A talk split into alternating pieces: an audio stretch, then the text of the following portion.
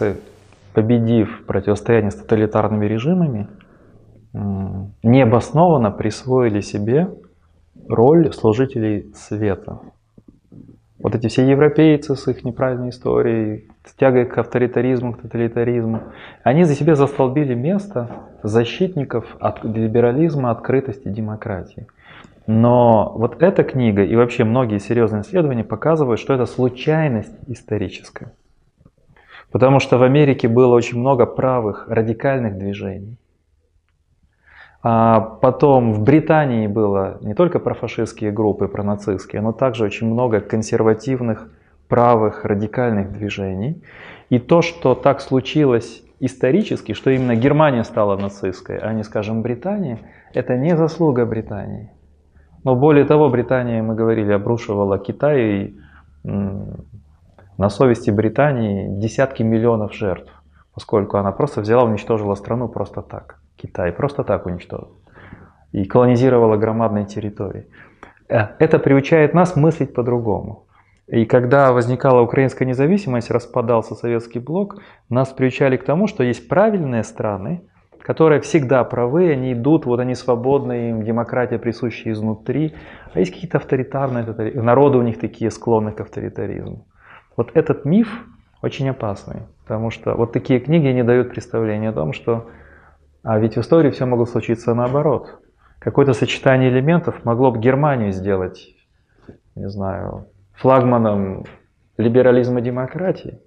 А Британия, у которой, кстати, в истории было очень много темных периодов, могла бы быть оплотом тоталитаризма. Нет никаких логических оснований думать, что это страны, которые несут свет всегда. Особенно последние десятилетия с этими войнами и так далее. Мы, вот тут я книги, на которые опирался в лекциях, говорил о количестве жертв. Но посмотрите, только за последние 15 лет в войнах на Ближнем Востоке за принципы демократии погибло 4 миллиона мусульман. 4 миллиона за 15 лет. Жертвы двух иракских войн, я приводил эти цифры, 2003-2011, от 330 до 950 тысяч жертв. Разные подсчеты к миллиону. Жертвы сирийской войны более 500 тысяч жертв. Жертвы югославской войны, которая потом вот эти все конфликты, потом бомбежка, конфликты, это примерно 250-300 тысяч жертв. Это последние десятилетия, потому что эти войны в Югославии это 90-е годы, а войны на Ближнем Востоке это 2000 2003-2011 год. Сирийская война с 2011 года. А вот эти вот все э, весны в Северной Африке и Ближнем Востоке, это 9, 8, 10 лет назад. То есть мы понимаем масштабы жертв, которые абсолютно не по Пинкеру происходят. Это громадная жертва. Ну что же, хочу только добавить вот к тексту о просвещении. Мы говорили о том, что нас привыкли Э, нам, нас приучили думать, что наши проблемы от нашей неуспешности, незрелости, нежелания работать. Эта идея есть уже у Канта. Вот второй абзац, вот посмотрите. Леность и малодушие, леность и малодушие, вот причины того, почему многие люди уже после того, как природа освободила их от чужого руководства, все же охотно остаются на всю жизнь несовершеннолетними. И почему другие так легко присваивают себе право быть их опекунами. То есть незрелость, незрелость личности – это ее проблема. Это причина лености и малодушия. Фальхайт und Feigheit. А дальше вот ответ, э, который был, почему доверять тем авторитетам или нет. Вот здесь Кан дальше и пишет. Ведь так удобно быть несовершеннолетним. Если у меня есть книга, думающая за меня, вот пишут про 21 век. Если у меня книга, думающая за меня, духовник, совесть которого заменяет мою, врач, предписывающий мне какую-либо диету и так далее, то я не нуждаюсь в том, чтобы утруждать себя. Типично современное общество. У нас есть эксперты, и мы вместо того, чтобы думать самим, быть зрелыми самостоятельно, мы им платим. Врачу платим за одно, юристу за другое, учителю за третье. А, не знаю, там, эксперту-блогеру за четвертый. Вот все они за нас думают. Вот мы приходим к тому, что мы теряем способность самостоятельно мыслить. А теперь мой вопрос звучит так. Вот в этой системе координат, а, что вот здесь можем столкнуть уже два уровня, религиозный и просвещенческий. У нас уже две картины мира. Давайте теперь вас проанализируем, ваши представления. По очереди теперь. А, что вы обнаруживаете в своих установках понимания личности, мира, справедливости? Представителями тьмы, тиранического режима, неразумного начала, их можно убивать. Или их можно арестовывать. Вот первый пошел. Революция французская. Потом проекты коммунистические, коммунизм. Национал-социализм, фашизм. Все это так или иначе не прямо проистекает из просвещения, нет. Это ложные выводы из проекта просвещения, но они логически связаны. Понятно, что из просвещения нацизм ну никак не проистекает прямо. Но через определенные шаги мы это видим.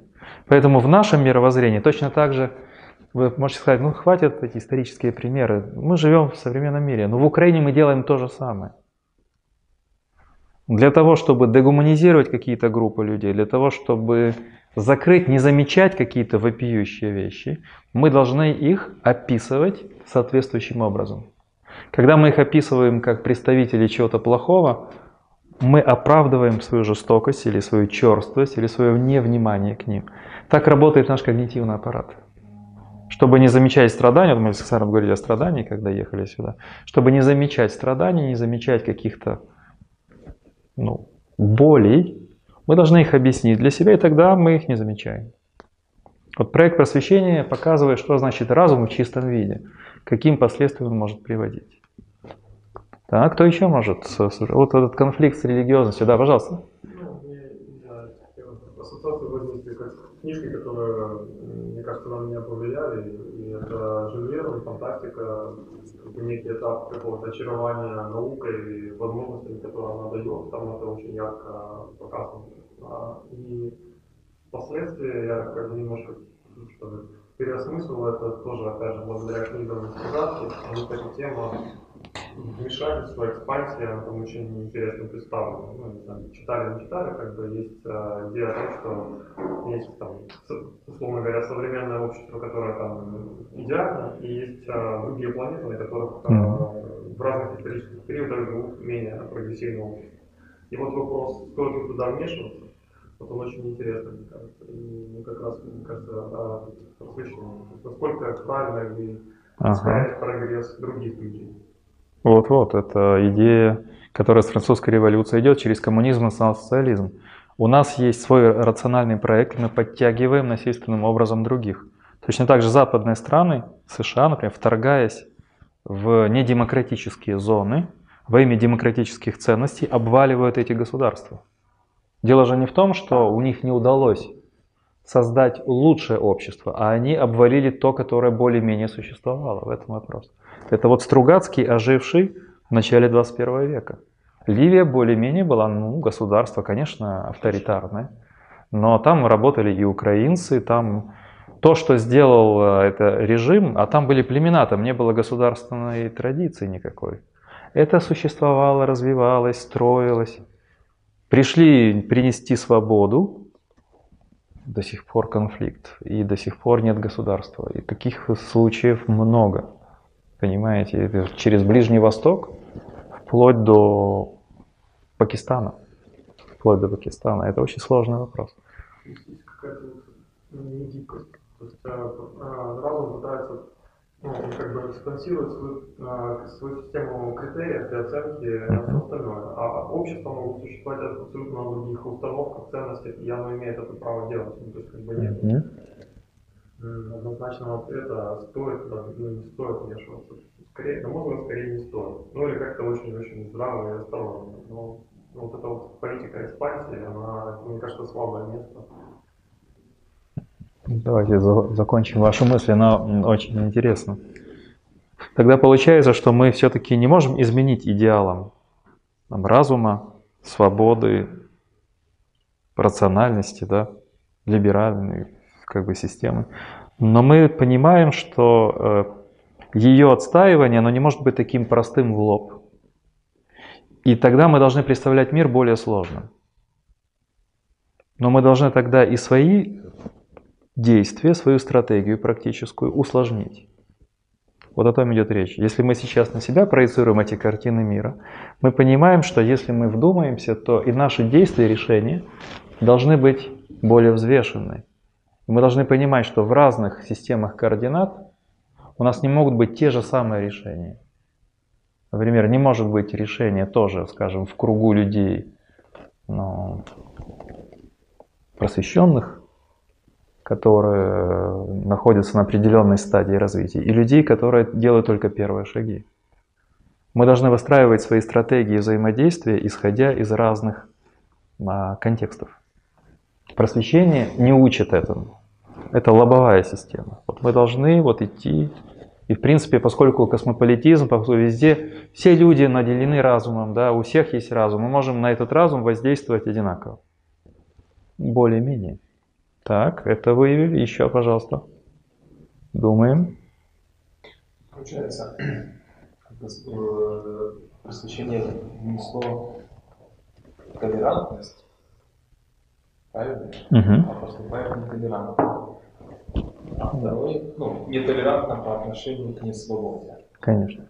А второй момент, что э, ну, погрешность – это космополитизм который невозможен в современном мире, как единая система справедливости. Тут вопрос, что такое космополитизм? Это доступ товара, да, или доступ Мгм. одинаковых идей. Да, получается, что доступ товара возможен, как глобальная логистика, а глобальная справедливость, она невозможна. И в этом основная погрешность э, просвещения. Я сказал так, я в космополитизме как раз недавно а, занимался с одним человеком, мы об этом говорили. А, Сейчас мы до сих пор в рамках космополитизма, но там скрыто западноцентрическое начало. Это космополитизм на западных началах. Это значит э, рынок, технологии, военные преимущества, обмен товарами и услугами. Но это западный космополитизм. И он, применяясь э, в масштабах всего мира, разрушает э, ряд частей, многие страны или многие культурные регионы. Потому что, ну, например,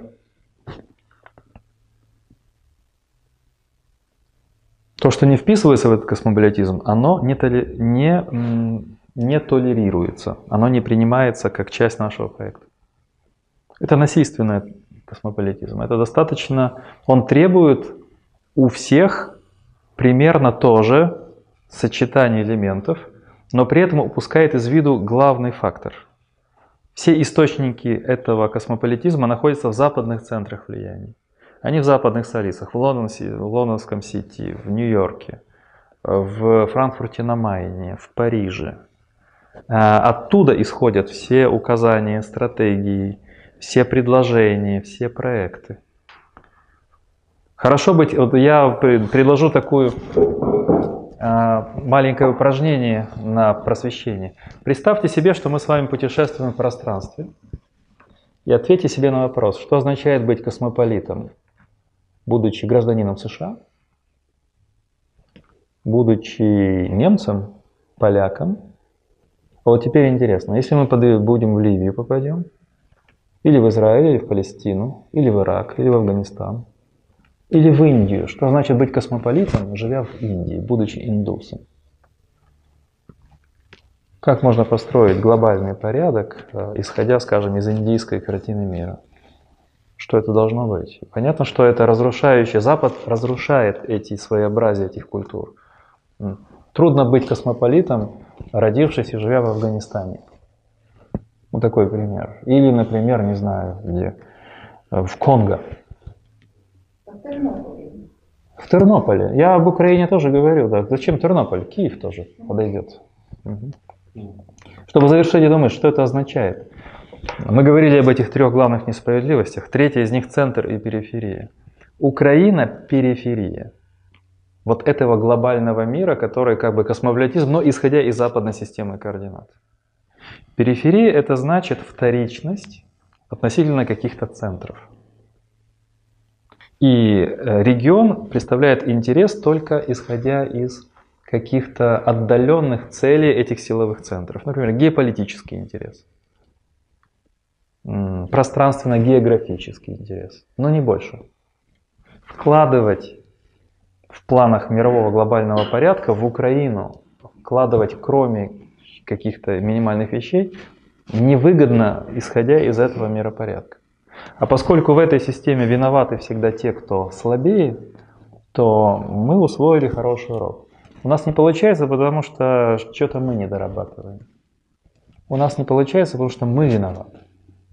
Вот как в либеральной системе неуспешный, это потому что мало работал, мало при, прикладывал усилий.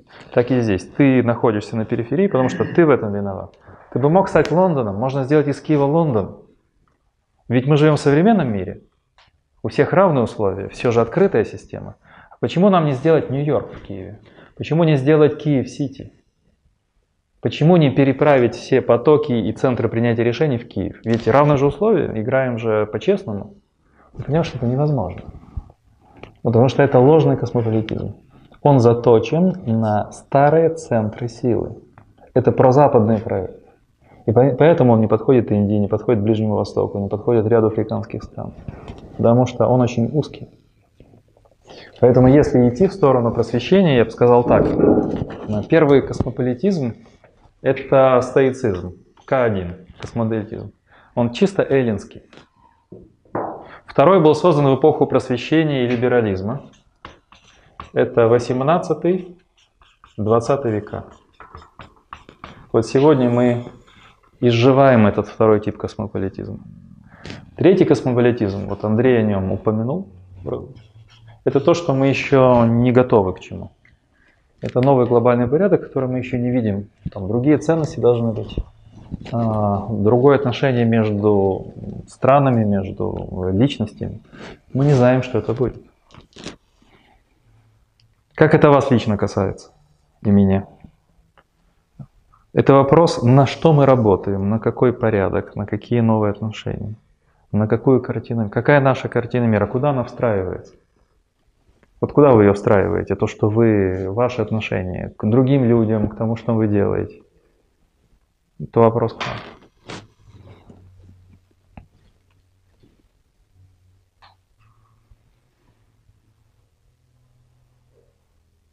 Сделаем еще шаг.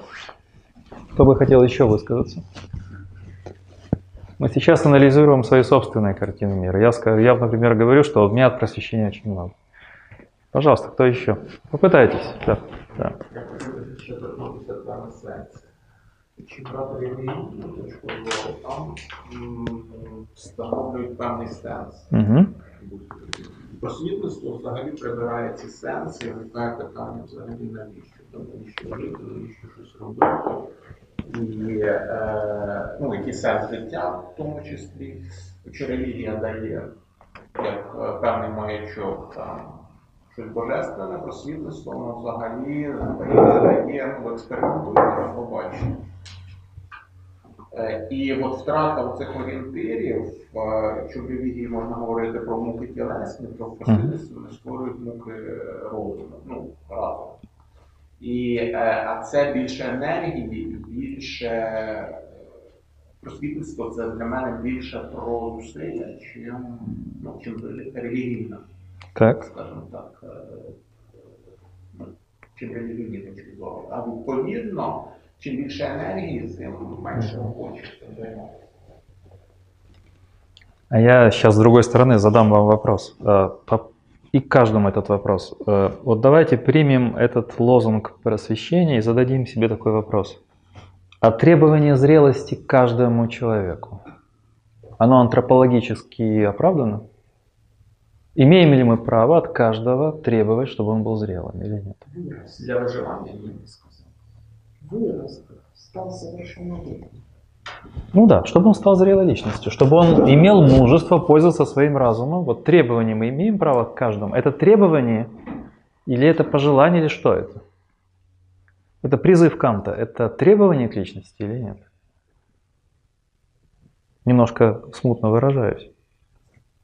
Готов ли каждый из нас быть зрелым, ответственным и активным? Ак- активное начало, зрелое начало в каждом ли человеке присутствует или нет? То есть это основывается на предположении, что все люди равны. Это, это исходит, я хочу теперь до, достраивать эту картину мира. Я сюда подключаю антропологию. Мой вопрос, антропология просвещенцев, она чрезвычайно нас перегружает. Антропология просвещенцев исходит из допущения, что все мы можем быть активными, зрелыми, мужественными,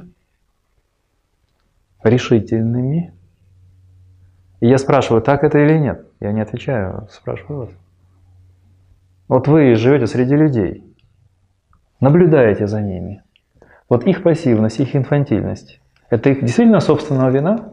То есть они виноваты в этом? Такой же. Очень много, да? Очень много людей, которых и по их недостаток, и это их выбор, их решение, их лень и, и трусость сделать. Как? Хорошо. Да, я вижу, вы уже подковались. Я замечаю прогресс. А, Но мой вопрос в другом. А, хорошо, они выбрали с- отсутствие выбора? Они выбрали нежелание выбирать? Мой вопрос. Да. Имеют ли люди право не хотеть идти по этой дороге? Да. Вы усиливаете мой вопрос. В этом ли э, призвание каждого человека? Быть активным, постоянно рисковать, постоянно быть э, как бы все более зрелым, брать на себя ответственность во всех ситуациях. Это вообще свойственно? Взрослость, оно неосознаваемо до определенного момента, Мгм. пока не повезет на обстоятельства. То есть человека нельзя обвинять в том, что он там с первого абзаца наезжает сразу в ему все, вот там мужественный, не активный, Мгм, не желает. не может он пожелать то, чего не понимает. Это будет. То есть для того, чтобы человек повзрослел, он должен осознать свою инфантильность. Но это, опять же, волшебство. По Окей. частоте, как оно случается, это сродни тому, что вот повезло. Случилось. А инфантил до определенного момента он даже не может понять, чего от него хотят. Ну, Так, это вот еще третий момент. То есть Вот это о чем я невозможно. Эти все штуки голове есть так рано, когда он Мгм. еще не мог вообще ничего ребенком. И так получается, что просвещение, вот я вас перекодирую сейчас. Мы можем, видите, магия слов. Когда мы запускали слова мужество, риск, свобода, открытость, нам нравилось. Ну, скажем, потому что это правильно. А я перезапускаю, переколдовываю слова. Я говорю а, просвещение м, радикально, а, жестоко, а, перегружает нас ответственностью, о которой мы можем даже не догадываться, и ставит наше решение и наш жизненный выбор в зависимости от э, вот этого неведения. То есть фактически ты сам виноват. Ты бедный, неуспешный, но потому что ты был незрелым, неактивным. Ты не перешел из состояния зрелости к незрелости, поэтому принимай, пожалуйста, мировую несправедливость, скажем, в распределении, как данность. Ты сам таков. А если бы ты был другим, ты, может быть, входил бы в 1% самых богатых людей мира, например. Так понимаю, подключается третья картина мира романтизма, Ну да. которая просто говорит, что э, можно ничего не делать и жить как в сказке. А это как бы баланс, мы же ищем баланс, я же говорю. У нас вот эти три э, картины мира, но мы к ней еще придем. Идея понятна или нет? Да. А, я постоянно, я попадал в плен к таким героическим, скажем, зрелым теориям. Мне это очень нравилось. Но чем больше ты живешь на свете, чем больше людей ты узнаешь, ты общаешься с тысячами людей, ты изучаешь историю, ты понимаешь, что нельзя требовать от всех людей быть не просто активными и зрелыми, а активными и зрелыми по тем правилам, которые ты сам прописал. Ну, например, почему сколько проблем в Украине? Да потому, а почему им не создать свой бизнес у себя там на месте? А почему им не придумать какую-то корпорацию, которая бы их обогатила? Ну, слушайте, вы мыслите категориями не этих людей. Для них создать бизнес – это все равно, что слетать на Марс. Да, для них создать свое дело или взять, уйти со школы или с детского садика, где человек получает там 2,5-3 тысячи, ну сейчас там 3,5, да, уйти и рискнуть, это все равно, что э, играть в рулетку, стрелять себе из... э, Выстрелить себе в голову или нет. Его мысли работают по-другому, и это большинство людей так думает. Это наша антропология, психология. Не все готовы ставить на карту. Но возникает вопрос э, идеи справедливости. Нужно ли из-за того, что не все готовы ставить на карту и рисковать, делать из этого выводы построения общества? Говорить, а, раз не можешь, твое место оправдано, твое место таково. И ты должен принимать богатство других. Ты должен принять, потому что у тебя нет этого дара. Но это уже просвещение, врождающееся в либерализм. Потому что просвещение начинает, что мы все равны, мы все разумные существа. А либерализм пытается идти дальше и говорит, просто когда-то вы не сделали этот переход, не сделали этот выбор в зрелость. И теперь несете на себе ответственность вашей незрелости. Мы все равно на человека возлагаем ответственность. Может, это слишком сложно сейчас рассуждаю. А его ответственность, незрелость это тоже ответственность. Это вопрос. Я сейчас не говорю хорошо или плохо. Я говорю анализ общества. Я же говорю, я подпадал под чары этих идей. И они естественны, потому что мы пришли через индоктринацию. Нас приучили так думать. Но я хочу сказать, не все думали так до 17-18 века. И не все думают так сегодня. Я согласен, что с пассивностью людей нужно что-то делать. Нужно их будить, нужно с ними работать. Но не ожидать, что ты можешь автоматически изменить их психологию. Это вопрос. Да, пожалуйста, у вас были. Да. Да, я думал об этом, что-то родилась такая метафора, это попытка научить плавать, просто бросить воду. Да. То есть это как бы очень резко, и, возможно, для некоторых людей, наверное, более эффективно как-то это делать последовательно по методологии и подстраиваться под каждого конкретного человека, и тогда он научится плавать, если захочет. А Не забывай, что человек, который не утонул, он не значит, что он научился плавать и все решил. Это значит, что его неспособность перешла в какую-то другую область. Он поплыл, но, возможно, у него там появился какой-то еще страшок, например, или Да. какой-то. Это не значит, что он вот раз решил. Потому что перешло, перекатилось. Это очень тоже интересная нить. Э, У нас нет времени развивать, но очень интересно. То есть то, что нам кажется э, силой, может... А- переместился.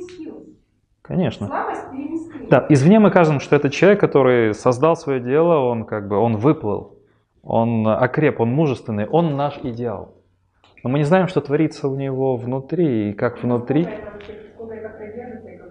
и как тяжело. Да. И потому что он должен в этом мире, в котором выстроена система координат, быть постоянно вот таким активным, включенным, зрелым вести за собой. Это большое бремя, которое сам на себе возлагает. Да, пожалуйста. Да, из нашей этой системы, которую мы строим, ну, она искусственная, конечно, ограничена, исключаем категорию счастья и внутреннего мира. Ну, мира внутри себя. Мгм. То есть для нас человек успешный, он соответствует некоторым показателям, да? А счастлив ли он? А есть ли мир внутренний? Согласован ли его внутренний мир с внешним? Может быть, он несчастнее нищего?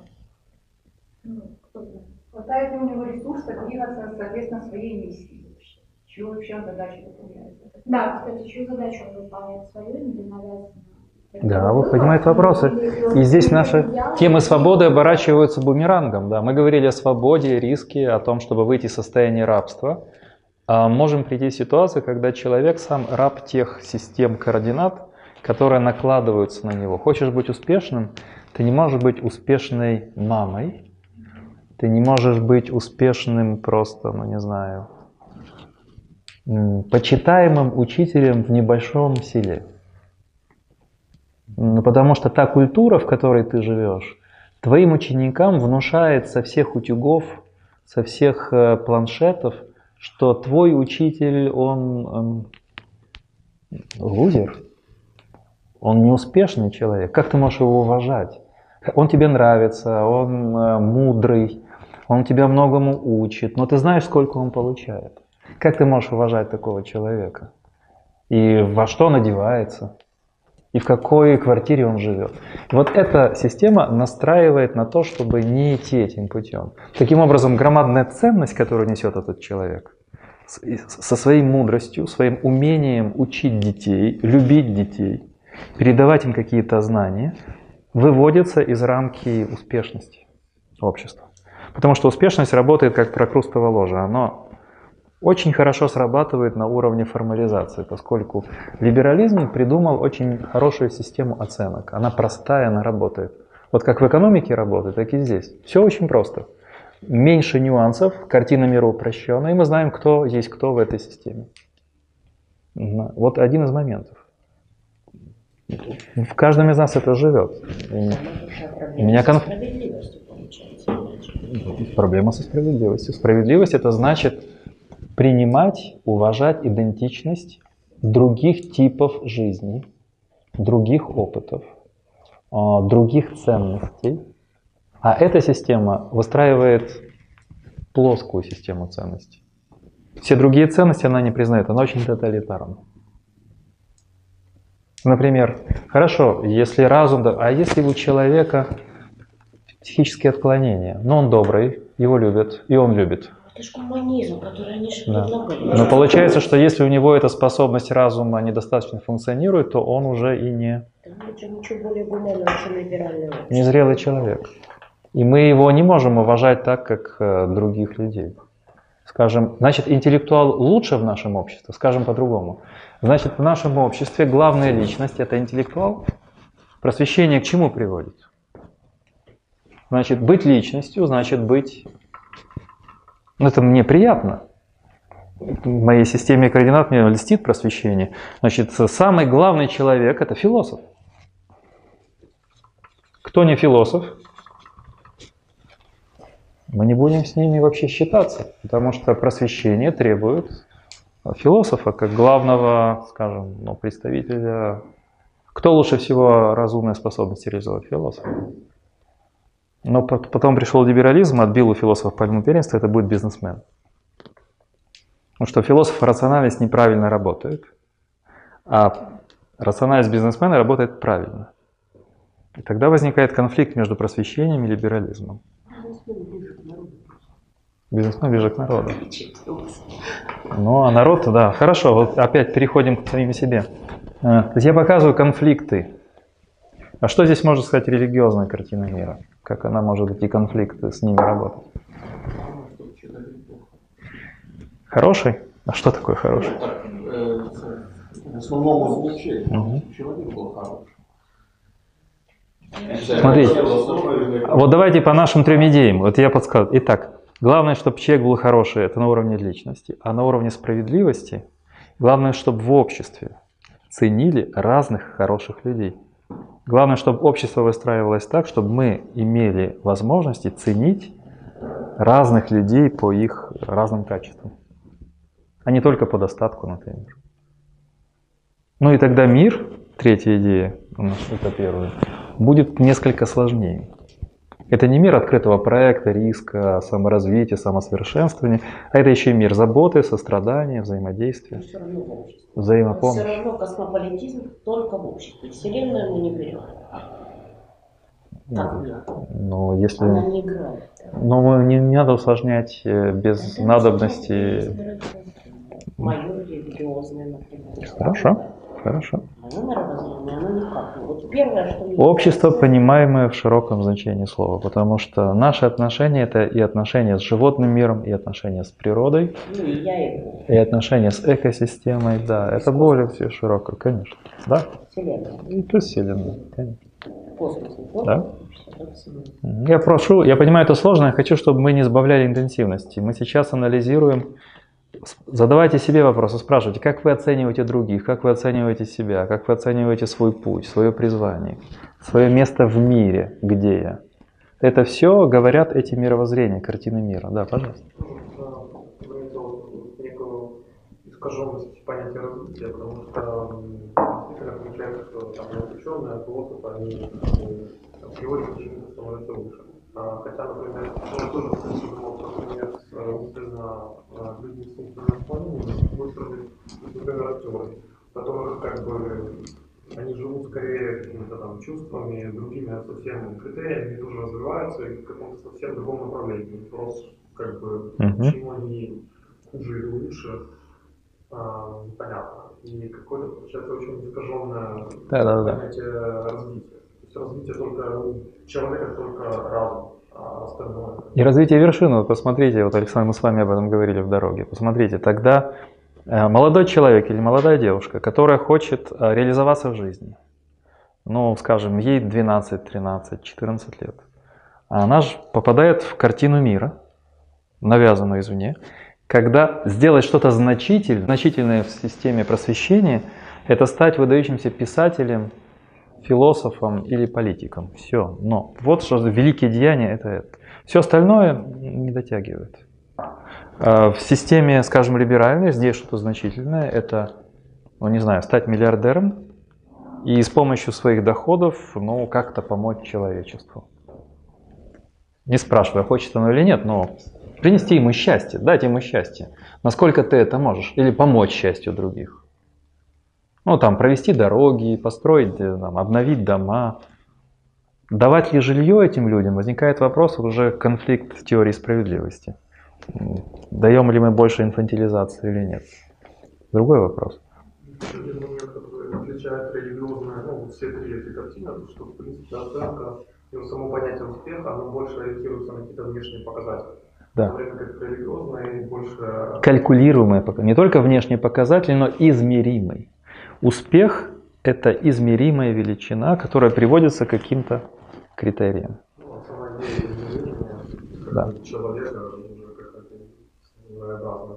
А в религиозной системе все-таки акцент больше на то, что происходит внутри человека. Мгм. А можно ли сказать так, что раз просвещение породило инфантилизм? То есть я пытаюсь... Интересно. представить- Вот переставить эту картину, абсолютно перевернуть. Да, что вот, если даже представить, что человек жил плохо, но он полагался на себя, то есть он как раз был ответственным. Если он не посеял, он ничего не получил. Если он там не сделал, он понимает последствия. То есть он всегда отвечал за свои поступки, потому что его природа всегда наказывала, если он поступал неответственно. А просвещение, создав идею прогресса, породило условия, в которых можно быть инфантильным. И дало еще возможность быть, ну, э, породило ловушку, себя дала демократию. Так. Получается, что мы находимся в состоянии, когда э, просвещение порождает инфантильность через прогресс, дает убеждение, что все мы равны, Мгм. при этом мы все не равны. А Если опираться на стоицизм, мы все просто родственны, мы должны друг другу образом поддерживать, злиться и так далее. И мы сейчас находимся в этой ловушке. Ну, то есть мы бегаем по кругу. Забрать демократию – это сказать, что кого-то мы обижаем, или кого-то мы не считаем достойными, наступаем на достоинство что-то, хотя прекрасно мы это делаем. Дело в успешности. Успешность это. Стремление к успешности и ответственности это плохо. За- Завершите, это, это интересно. Понятно, что мысли это всегда риск, но это очень интересная картина. А, то есть мы приходим, я прихожу на помощь с конкретными примерами. Получается, что вот в современном мире как никогда э, востребовано вот это понятие зрелость, ты самостоятельно, ты сам выбираешь. В современном мире каждый выбирает свою судьбу, свое призвание.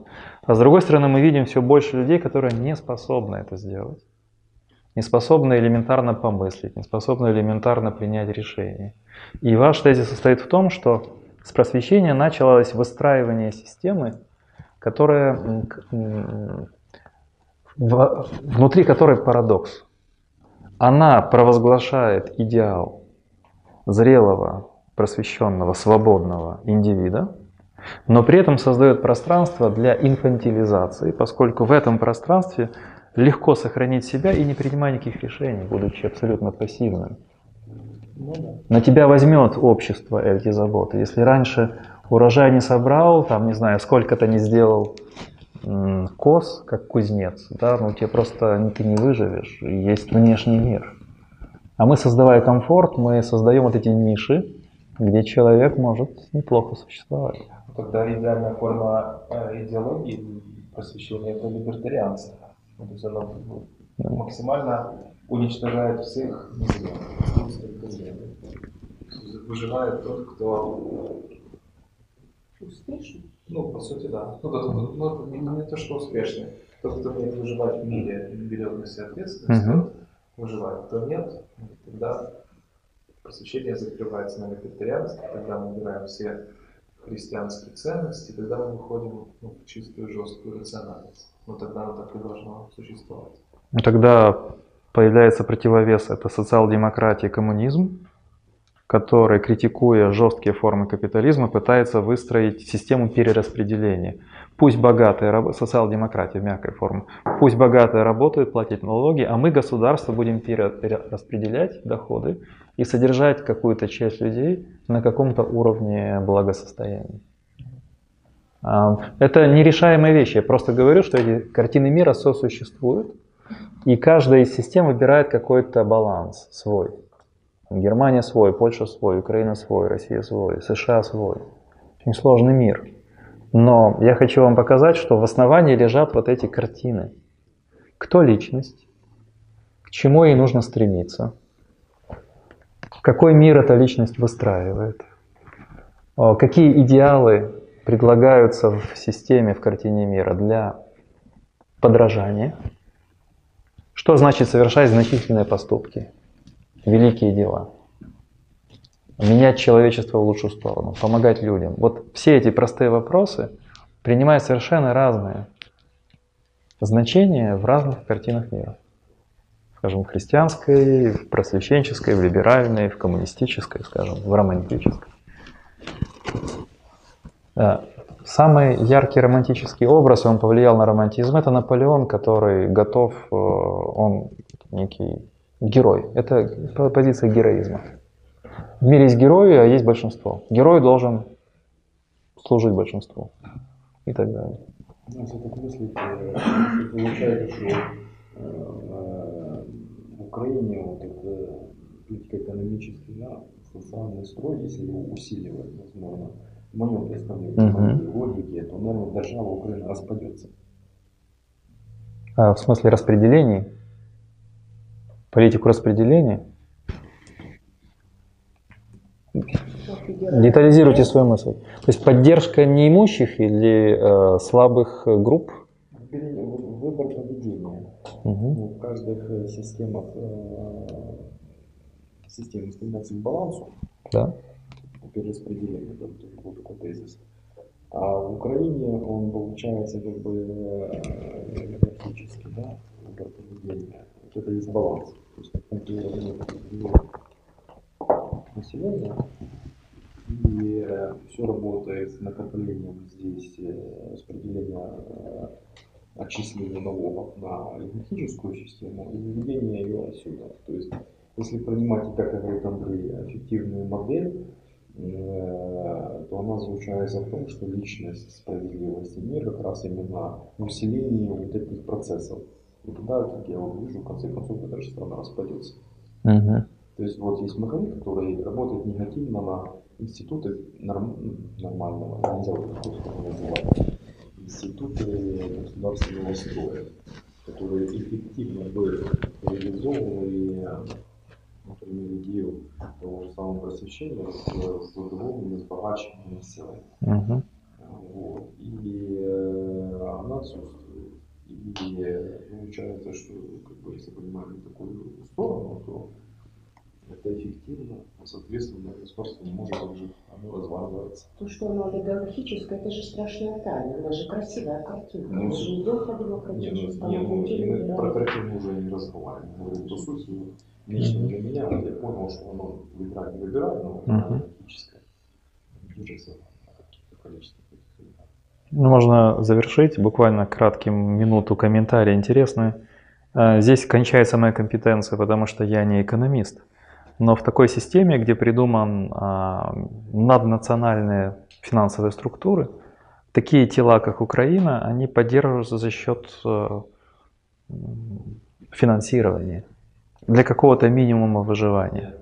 А отсюда это и создает дестабилизирующую обстановку в мире, потому что эти финансы или там капи- спекулятивный капитал, эти финансы, они должны перекачиваться, они должны, скажем, снабжать э, развивающиеся страны или слабо развитые страны. Отсюда система долгов. И то, о чем говорит Андрей, например, да, если человек не собрал урожай, он это почувствует, Я, я то в этой системе поддержка финансовая, Есть она поддержка нивелирует, да. По логике эта система должна развалиться. По логике Украина не самодостаточная, а не а, обеспечивающая себя система. Но а, мировая система делает так, что этот больной организм каким-то образом себя воспроизводит. Эта болезнь загоняется внутрь, и она существует годами. Возможно, будет существовать еще лет 100-200 в таком состоянии. Да, потому что есть поддержка да, через разные банки, там, МВФ, а, Европейский банк реконструкции и развития, а, разные доноры и так далее. Структуры внутри страны, которые это понимают и поддерживают. соответственно. Самое, Я не учел, что... самая большая проблема Украины, это не в том, сколько денег украли, а сколько мы с вами не заплатили. Мы же все ну, система, и мы не доплачиваем. Да, это сложно, мы сейчас уйдем от экономики, да, но это, это немножко сложно, это тоже вопрос. Итак, вот э, мы рассмотрели еще раз картина просвещения. А, Она в нас преобладает, э, например, в старшем поколении, но она также присутствует и в системах образования, опыта поколений более молодых. Какие это каналы? Ну, естественно, что это схемы поведения, это литература, это фильмы, это книги ученые, которые мы читаем, и так далее и тому подобное. Может, мы все это сделали. И Просвещение это грандиозный проект, и я его сейчас не критикую. Но просто то, что вы говорите, по примеру, это работает, если все обязаны уметь плавать. Я представляю себя если все не умеют плавать, то я не представляю, насколько это общество вообще жизнеспособно. Ну, ну, получается, же- на сегодняшний день Исламское государство. Ну, есть какая-то критическая масса, которая умеет. Да, которая- ну, Украина всегда не только кто-то захотел, а еще кто-то не согласен. Много не надо. Как вот в бизнес-школе говорится, это где-то 5-8 процентов, даже меньше, 4-5 процентов, и плюс последователи до 15 процентов, которые держатся остальные 80 А для остальных, как говорил Владимир, если не было Бога, надо было бы ему прийти. Здесь я просто сейчас, да, эта фраза Вольтера важная как раз.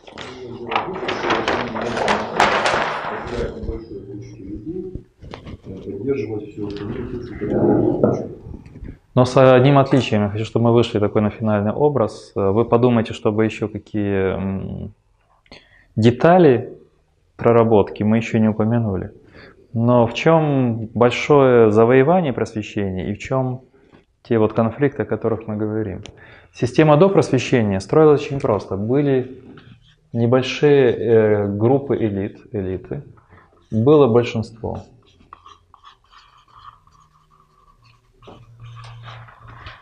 У Канта в текстах это названо патерналистским проектом. Но в принципе это опека над большинством. Задача королей, задача священников или духовных лидеров была в том, чтобы опекать, как отец сыновей дочерей, опекать, поддерживать, помогать.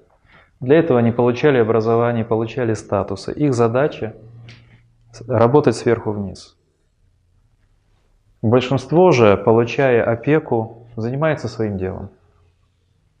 Но эта система была обнаженной, она была понятной. Особенно после Вестфальского договора 17-18 век европейские государства на этом строились. Например, какой веры король, такой обязаны быть веры все подданные. Его обязанность соблюдать и охранять протестантизм у протестантов. Это и называлась задача суверена. Если он англиканин, все должны быть англиканами. Если он католик, все должны быть католиками. Это то, что не удовлетворяло деятелей просвещения. Действительно, это жесткий проект. Тогда они выстроили другой элиты. Большинство. Я бы так графически рискнул изобразить. Это сообщающиеся системы. В принципе, просвещение утверждает, что элитой должны стать все. Абсолютно утопический проект. То есть вот э, умение управлять, видеть, э, рисковать, э, пользоваться своим разумом. Это задача всех. И поэтому задача постепенно просвещения, в чем прогресс выстраивался до, до Пинкера, а тогда? Прогресс в том, чтобы э, расширять круг просвещенных все больше и больше и больше, вот расширять, просвещать народ. Об этом и вы говорите, Уменьшаю область для манипулирования. Но э, наше время, как бы просвещение работало с этим, и 300 лет прошло. Оно показало третий, более серьезный уровень, над которым мы не знаем, что с ним делать. Мы теперь увидели трудности. Вот программа просвещения, она оказывается не такая прямолинейная. И мы создали те институты, о которых говорил Андрей, которые блокируют эту активизацию просвещенческого проекта. Ведь в нашей системе демократической нельзя принуждать, нельзя возлагать обязанности. Мы не можем сказать, что ваша обязанность э, постоянно работать над собой, развиваться. Нет таких законов. На уровне вот, до юра системы современной демократической я могу избрать любой способ жизни, который захочу. Том плане, что если я хочу смотреть сериалы, никто мне не заставит делать обратно. Я хочу там, не знаю, просто бездельничать, никто меня не заставит работать. Система не может возглавить на меня обязанности. В этой системе проект просвещения блокируется, потому что манипуляция большинством в 20 веке укрепила у большинства уверенность, что они и так уже все знают. Они достаточно э, понимают, что происходит, и они категорически не принимают от элит каких-то просвещенческих проектов. А элиты, в свою очередь, как ваши олигархи, понимают, что им нужно усиливать статус-кво поддерживать иллюзию сообщающихся сосудов, поддерживать иллюзию демократического равного свободного общества. То есть просвещение требует свободы, современный мир имитирует свободу. Просвещение требовало зрелости, современный мир создает иллюзию зрелости. В этом ситуация усложняется. Она еще усложняется тем, что через э, технологии мы получаем возможность высказываться абсолютно обо всем. Я об этом говорил на других практикумах. То есть любой представитель большинства может заявить о своей позиции, может поддержать лайком, голосом на выборах, покупкой плохого продукта, плохого фильма, например, и так далее. В этой системе проект просвещения сложнее реализовывать. И если мы приходим внутрь каждого из вас, вашей картины мира, нужно это понимать. А, с чем мы имеем дело? Это сложно. Да?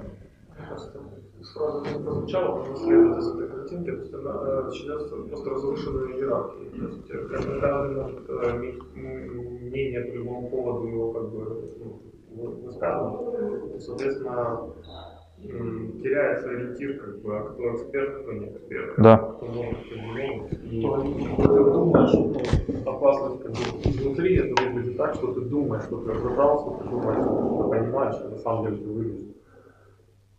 Ну да. А можно, мне кажется, что проблема не в том, что иерархия. Иерархия никогда не делает. Мы что стремимся к иерархии и хотим получить знания от лучших. Мне кажется, что доступ к иерархиям стал размыт. То есть раньше было понятно, вот есть не знаю, там, Гарвард, Тоже правильно, да. есть э, профессор. А сейчас можно сделать книгу, подписаться заработан не может, но может... А почему, вот, Андрей, почему давайте доведем эту мысль до конца? Скоро мы заканчиваем, но здесь острая важная вещь. А почему? Потому что имитируя свободу, имитируя равенство, а вот эти элиты, иерархия, она должна маскироваться. Обманывать большинство и говорить, да, слушайте, мы же такие, как и вы. И в принципе мы тоже вот в таких клетчатых рубашечках ходим, там гуляем. Тоже, видите, я бургер ем. А вот я его кока-колой запиваю. И в принципе я такой же простой парень, я такая же простая девушка. Есть маскируются. И э, это еще больше поддерживает иллюзию, что ну, в принципе между нами никакой разницы, разницы нет. Но, а, может быть, тогда снится еще вопрос. Если сказать, что э, и решительность, тогда очень мало людей, просвещенных на самом деле. Тогда можно ну, там, закинуть Что не, не главное э, уметь мыслить, а уметь еще, ну, то есть это вопрос тогда к мудрости. Мыслить и действовать. Точно. И к морали. Точно. И тогда мы выходим на действие, Мгм. а в современном мире, ну, типа, к действию, ну, Оно блокируется. э, Мгм. блокируется. И, а, Ну, Наверное, это не соглашусь с тем, что маскируется. Мне кажется, что э, в данной сегодняшней ситуации вот, а реально получаются вот такие субъекты, которые как бы вот смотрите, я простой парень, вот смотрите, я построил бизнес, вот смотрите, э, сколько там возможностей там, да, и так далее. Они реально есть независимо от знаний, независимо м, от каких-то там особых, может быть, действий, а может и действий энергичных. Но мне кажется, что они существуют, они это есть. Ну, то есть, если, грубо говоря, понятие, ну, то есть, как я это вижу, то есть там есть, допустим, люди, которые ну, стремятся быть успешными или просвещенными. Есть бульбашки, которые реально получаются именно в этой экосистеме. То есть хочешь ты быть просвещенным, стремись, думаешь, что если это там сложный путь, размытый путь к этому всему, но есть бульбашки, которые вот эта есть система генерирует эти бульбашки. А может быть все-таки есть и вот этот э, как бы верх элиты, которая Мгм. искусно как-то они между собой коммуницируют, эти все препод- преподносят вот так, они делают там свое вот это дело. Вот это меня всегда такой вопрос. Я считаю, что вот именно как бы, то, что я думаю, все-таки вот элемент в этом нашей дискуссии, я вложу, что вот эти бульбашки не существуют сами по себе. Вот как вот есть в природе, там, я не знаю, там какая-то паутинка появилась, вот эти экономические агенты, которые действительно при стечении обстоятельств и какой-то эмпатии к Может, инвестору. предположение, что есть еще какая-то схема. да, её потому что идея, идея того, что денег в Не мире много, их излишество этих денег, это факт, реально факт. То есть и э, моя идея. Ну вот ее важно для себя прояснить. Вот сейчас мы завершаем, чтобы вы со своего видения, э, увидев, как строятся эти картины, видите, что просвещение – это глобальная картина мира, которая инсталлирована в каждого из нас на разных уровнях. И не только в каждого из нас, но и ваших там, дедушек и бабушек, и прабабушек, прадедушек. Она доходит до вас, она влияет на наши решения, действия, на то, как мы себя понимаем, понимаем других, кто мы, где мы и что делать. И у каждого из вас сейчас, вот я внимательно слушал, э, эти идеи вдруг преломляются совершенно в других, э, в других э, контекстах. Вы по-разному их озвучиваете, вы видите разные проблемы, разные задачи. Это значит, что эта картина мира прошла через вас, вами усвоена и переосмыслена. То есть картина мира просвещения у вас живет по-разному. Так же, как и религиозная картина мира в каждом проявляется по-разному. Но поскольку это не прояснено, важно это прояснить. Например, создать э, свое дело, свой бизнес, а, является ли это автоматически принадлежностью к элите? А, У нас да, у нас да. А, Возможно, в других мирах нет. Если человеку удалось, скажем, в 20 лет э, создать свое дело и заработать, скажем, хорошую сумму, то какая-то система координат и говорит, ну, значит, ты молодец, все правильно, и ты реализовал себя. И он начинает чувствовать, да, действительно, но я элита, я себя реализовал.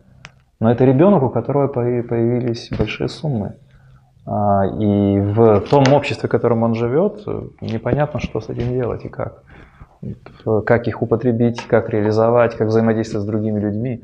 Потому что общество не дает сигналов, как это делать. Фактически он остается на свой выбор, на свое решение. Это сложно. А вот э, та, та книга, которую я рекомендовал, завершаем, это «Смерть экспертизы». Там есть интересный случай. Девушка-аспирантка, а, находясь в декрете, пишет э, работу, ну, по-нашему, кандидатскую. Она касается эм, каких-то химических средств отравляющих. И она не знает, что такое зарин. И она пишет в Твиттере, там, друзья, помогите, э, лучше понять газ зарин, как он состоит, как его описать. А в это время видит ее сообщение по Твиттеру лучший специалист по зарину и вообще по вот этим веществам. Он в Лондоне живет, профессор, и говорит, что, во-первых, это не газ, Во-вторых, и начинает ей описывать, что такое Зарин. А, их переписку фиксирует другой ученый, она ему попалась на глаза. И он, эта девушка, вместо того, чтобы поблагодарить его, она начинает э, осыпать его ругательствами. Ну, это англоязычная переписка, но там сплошные запики, за, точечки идут. А, как ты, вот нехороший человек, куда ты лезешь? Я знаю, что Зарин это газ. А что ты мне хочешь доказать? Ты что, дебил? И так далее. Вот начинается такая переписка. Потом он говорит, спокойно, вы погуглите. Меня зовут так и так. Там погуглите, потому что я, ну, меня считают одним из лучших специалистов в этой сфере. Главное, что ей это не помогло, поскольку она это ж твиттер, ну мало ли кто и там пишет. Конце концов она сказала, что ну и что, ну да, и кто ты такой вообще и так далее. На этом закончился их разговор. Но этот ученый, второй со стороны, который зафиксировал э, этот переписку, говорит, это тип, показатель типичный нашего времени. Иерархия разрушена, Девушка вбросила в массы, значит, что такое Зарин, получила квалифицированный ответ и тут же агрессию свою направила э, по адресу этого человека. Потому что ее-то видение не совпадает. И мы видим, что это происходит повсеместно. Скажем, любая переписка в социальных сетях между специалистом и не специалистом блокируется. Вот я вам последний пример скажу. Я вчера в связи с а, одной из своих тем просматривал ряд видео. В видео сейчас можно найти в YouTube потрясающие вещи. Там можно доказать любую чушь.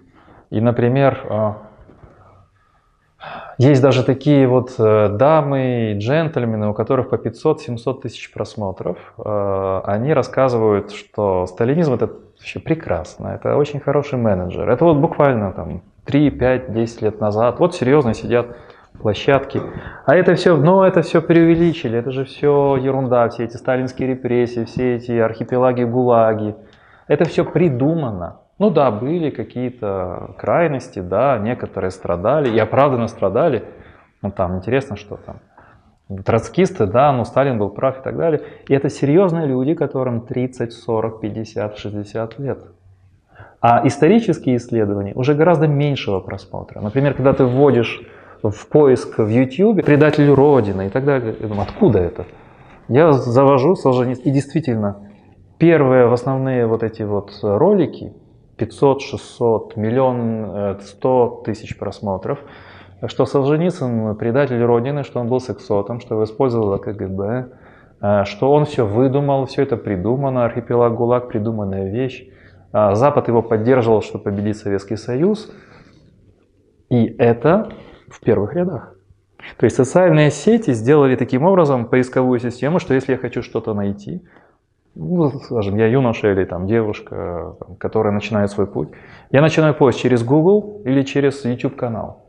И на меня тут же вываливаются эти с умным видом джентльмены и дамы, которые рассуждают о том, что жертвы сталинизма преувеличены, все было окей, классный строй. А, вот. Голодоморов не было, там тоже говорят, что ну да, конечно, мы же хотели быть промышленными, продвинутыми. Нужно было деревню построить хорошо, вот, колхозы построить. Зато потом вот танки, у нас трактора и так далее и тому подобное. Это все всерьез обсуждается. Вот у меня вопрос, как к человеку, занимающемуся этими вещами. А как потом переубедить зрителей этих эм, э, роликов? Вот этот Николс очень прав в этой книге «Смерть экспертизы». Если профессионал начнет дискутировать вот с этим человеком, у которого 600 тысяч просмотров, то уже сама, сам факт их дискуссии легитимирует этих профанов. И что может сказать профессионал? Он начнет копаться в цифрах, в исследованиях, его закидает шапками этот профан. Он скажет, что это все заговор ученых, что это все придуманные специально какие-то кем-то проплаченные компании. И что против этого возразить? Если человек привык оперировать фактами, документами, книгами, ему говорят, что все это сфальсифицировано, а верь мне, мы попали в ситуацию, когда эта вещь очень сложна. А, вот это ужасы социальных сетей в этом плане. Я ими пользуюсь, это прекрасно, но оно увеличивает э, непрофессионализм и делает невозможным дискуссию профессионала вот с таким вот э, блогером, властителем дум. Это же как раз история просвещения и прогресса. Написал алгоритм, что ты не делаешь выбор, Да. Это технологическая иллюстрация. да. Перестаешь, а если ты не делаешь выбор, ты перестаешь различать. Если ты перестаешь различать, ты перестаешь мыслить. Если- Ну и главный профессионал, который захочет тебе помочь разобраться, вот как Зари, например, или вот со Сталиным, да, профессионал будет смешон в дискуссиях с вот этим блогером или лидером мнений, который размажет его в очном поединке. По стене. фраза, что просвещения нужно подавать в соответствии с культурой. Мгм. ну, коммуникация выстраивать в соответствии с культурой, да, то есть, то есть старые идеалы никуда, не- ну, старые примеры, э, постулаты никуда не делись, их просто надо правильно подать. Э, И э, если мы попадаем в мир, где основная масса людей, э, смотря Google, YouTube, становится якобы типа профессионалами, Да, в думаешь. своем болоте, они вот это профессионально профессионально, то играть в их игру мы проиграем. Потому что там будет много... Это вопрос, в какую игру играть, и вот Да, здесь непонятно. Настоящий профессионал-проводник, он должен играть другую игру. Для того, Вот и вопрос какую. И некоторые либеральные элиты говорят, нужно запрещать. Где? Где он играет? Да, вот еще, пожалуйста. Где? Ну, где Ну, вот здесь. Но он все Ладно, еще хотел сказать. быть доступен народу. Я Да, да, вот это парадокс. Если вы будете В этом и ловушка. э, рацию, В этом то ловушка. мы же тоже все типа ютубщики. Понятно, но это тоже Я буду с вами люди высказывают свое мнение. Я не за них, я просто про то, что надо фильтровать. Переосмысливать типа учителя который будет типа надо типа выпить две таблетки. Ну, скажем, это вылилось в проект антипросвещения. Со- Созданы такие способы подачи знаний, фактов, событий, с которыми трудно конкурировать э, людям, занимающимися идеями, фактами и событиями. Фактически это контрпросвещение. На сайте Википедия философия на английском языке вводит основную проблему, что очень много Мгм. селф-философов, которые, Вот-вот. которые размывают всю науку философии. И с другой стороны, я согласен с точки зрения, что в таком случае профессионалы тоже должны каким-то образом быть публичными, иначе тогда совсем они будут маргинализированы. такой идеи. Ну вот, Это как бы с- с- э, управление в системах. Другое, типа, ну, когда не компенсирует, а Мгм. в системах э, плюс-плюс идет к взрыву. Мгм. Ну вот то, что мы дискутируем сейчас, мы находимся в картине мира просвещения. Мы дискутируем о том, как лучше просветить большинство, как с этим работать, как лучше сделать человека просвещенным и зрелым. Да, пожалуйста. А, допустим, например, терапии, да? Мгм. То есть как бы, хорошая идея, ну, как на свое время, в свое время самое передаваемое, для своего времени. Сейчас она должна как-то встраиваться в другие картины мира. А, и как бороться с этой энтропией. Да. Ну, А вопрос. Мы не можем запретить YouTube Да. или мы не можем запретить те ролики, где говорится о прекрасном Сталине как менеджере. Секунду, а вот что, энтропия, вот я не понял, честно говоря. Вот это то, что мы сейчас обсуждаем, это типа энтропия считается? Ну, я, я Хаос. так увидела, Мгм. я так увидела. Скажем, деструкция знаний, Я ценности знаний. сидела и так увидела ваш... Да. Обесценивание знаний экспертов, скажем, обесценивание экспертного знания. Ну, потому что если экспертное знание уже не важно, то мы теряем ориентиры для поведения. Да. То есть экспертное знание, оно одно правильное, а вариантов э, неправильного бесконечно. Оно побеждает. Поэтому оно просто смывается. Ага. Количеством лайков, поддержек. э, поди- А почему Это скажут, просто Шпинкер понятие, конечно. Ну? Я, я читал, но я не понял. Мгм, Хорошо. Ну вот, кто-то еще, может быть, выскажет в завершении также мысль. Видите, Есть ли экспертное знание философии? экспертное знание ведут. Да, безусловно, конечно. Поддерживается количество почитателей? Экспертное знание? Не, ну экспертное знание пока это люди, которые себя зарекомендовали, закончили университеты, опубликовали монографии, признаны сообществом, то есть несколько шлюзов. Человек должен иметь, естественно, закончить э, желательно лучшие университеты своей страны, получить диплом, а, продемонстрировать на уровне статей и книг какие-то свои умения и быть признанным в рамках сообщества, потому что у нас есть много таких философов, например, в Украине, которые, ну, собственно, чьим мнением дорожат, скажу так мягко, но они не принадлежат к сообществу, то есть сообщество не считает их философами. Это может быть проблема сообщества, не этого человека, другой вопрос. Но это у нас возможно. На Западе такой вопрос невозможен. В Америке, в Польше, в Франции, в Германии все-таки пока еще работают эти шлюзы. А что хорошо, плохо, я сейчас не решаю. Сейчас вот эта тема. Что с этим делать? Запрещать мы не можем, потому что они будут сам, в другом месте порождаться. И запрет будет только усиливать мнение вот профанов, а значит что-то от нас важное скрывают. Опять эти элиты хотят нами манипулировать. Не дадут нам правду услышать. То есть мы попали в сложную ситуацию. Ну да, да, пожалуйста. Позитивная тенденция. В том же YouTube, например, канал Космолука, который вот очень, думаю, да, хороший. Но он как раз научно популярный, каждый ученый рассказывает о открытиях, чем он занимается, свои выводы, о новинках, и это прям становится все более популярным. Может, там не все идеально, но тем не менее это очень хороший противовес. И у того же Пинкера там же идея противодействия той же самой энтропии, это как бы энергия. Чем больше mm-hmm. вложено в те ролики, которые эксперты, а, чем лучше эксперты адаптируются, тем ну, лучше. Хорошо, оптимистично. Но, да. надо изучить, почему их так смотрят. Они хорошо сделаны, или они просто люди из э, такого инстинкта быть против, или почему такое происходит? Ну, есть ряд, одного ответа нет э, почему. Ну, например, Солженицын непонятно почему. Ну, там, каждое почему надо отдельно, но Солженицын понятно. Человек, который претендовал, его записали уже ну, авторитеты, одного из величайших писателей 20 века. Человек, бросивший вызов системе, обрушивший фактически систему. Человек, э, классик 20 века. И вот когда эту величину бросают на землю, не спровергают, топчутся ногами и говорят, что это вообще никто, это предатель на самом деле, да и он графоман, а не писатель, да и вообще и так далее, и так далее, это нравится большинству.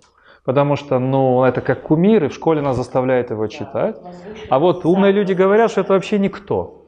А и если мы его вот так вот э, на такой уровень не сводим, нам приятнее. Мы тогда сами повышаемся. Это психологическая компенсация.